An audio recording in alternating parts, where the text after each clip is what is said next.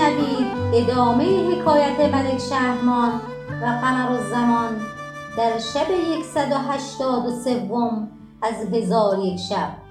گفت ای ملک جوانبخت قمر الزمان با خود گفت با پدر بگویم که همین دختر را از برای من تزویج کند و نگذارم که نصف نهار بگذرد مگر اینکه از وصل او کامیاب شوم و از باغ حسنش گل مراد چینم.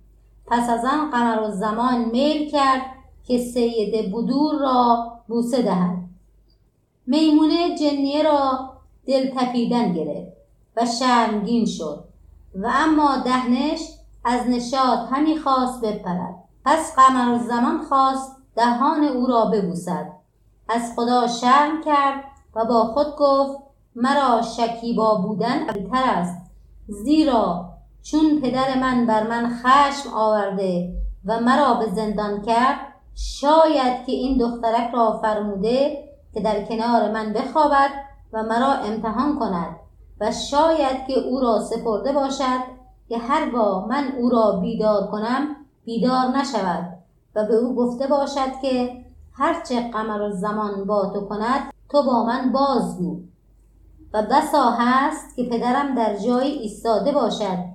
که او مرا ببیند و من او را نبینم و هرچه که من با این دختر بکنم بخواهد دید و فردا مرا سرزنش خواهد کرد و با من خواهد گفت چگونه می‌گفتی که من حاجت به زن ندارم؟ چرا این دختر را در آغوش گرفتی؟ پس همان به که خودداری کنم و بدین دختر نزدیک نشوم و دست بر این دختر ننهم و او را نگاه نکنم تا در نزد پدر رسوا نگردم. ولکن باید چیزی از او بگیرم که پیش من یادگار بماند و در میانه من و او اشارتی باشد.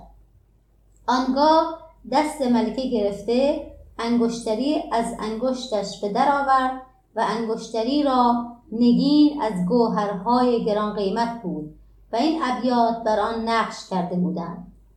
سوگند خوردم به سر زلف آن پسر تا مهر از او نتابم عهدش برم به سر.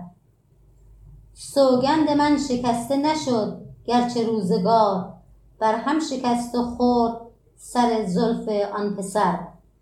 پس چون قمر زمان انگشتری از انگشت آن دختر به در آورد و در انگشت خیش کرد پشت بر ملکه برگردانیده بخسبید. میمونه جنیه چون این بدید فرهناک شد و با دهنش و قشقش گفت محبوب مرا دیدید که خود را از این دختر چگونه باز داشت و به چه سان پاک دامن بود که هرگز این پریزاد را در آغوش نگرفت و دست بر تن او ننهاد و او را بوسه نداد بلکه پشت بدو کرده بخسبید و این نبود مگر از پاک دامنی و کمال حسن او. دهنش و قشقش گفتن آری.